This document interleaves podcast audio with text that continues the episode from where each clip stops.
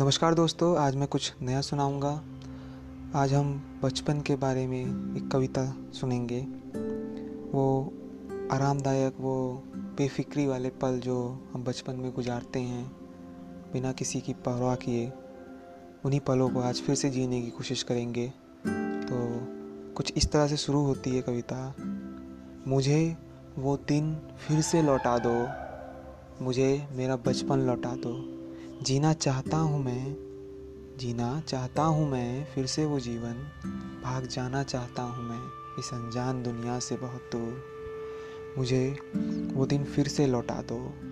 नहीं होगी जिसमें कोई मुसीबत और चालाकी, मुझे फिर से मासूम बना दो, मुझे मेरा बचपन लौटा दो। चारों तरफ़ है असंतोष और लाचारी, क्या यही थी मेरे बचपन की दुनिया? नहीं। ये तो नहीं थी वो। न जाने कहाँ आ गया हूँ मैं। इन अनजान चेहरों के बीच कितना मुश्किल है, कितना मुश्किल है खुद को खोज पाना। नहीं देख सकता मैं ये रूप अपने जीवन का। मुझे तुम मेरा बचपन लौटा दो, मुझे फिर से मासूम बना दो। नहीं देख सकता मैं हर रोज़ लोगों को मरते हुए, क्या यही जीवन का सच है? यकीन नहीं होता। मुझे वो दिन फिर से लौटा दो, मुझे तुम अनजान बना दो। मुझे मेरे बचपन की दुनिया में पहुँचा दो।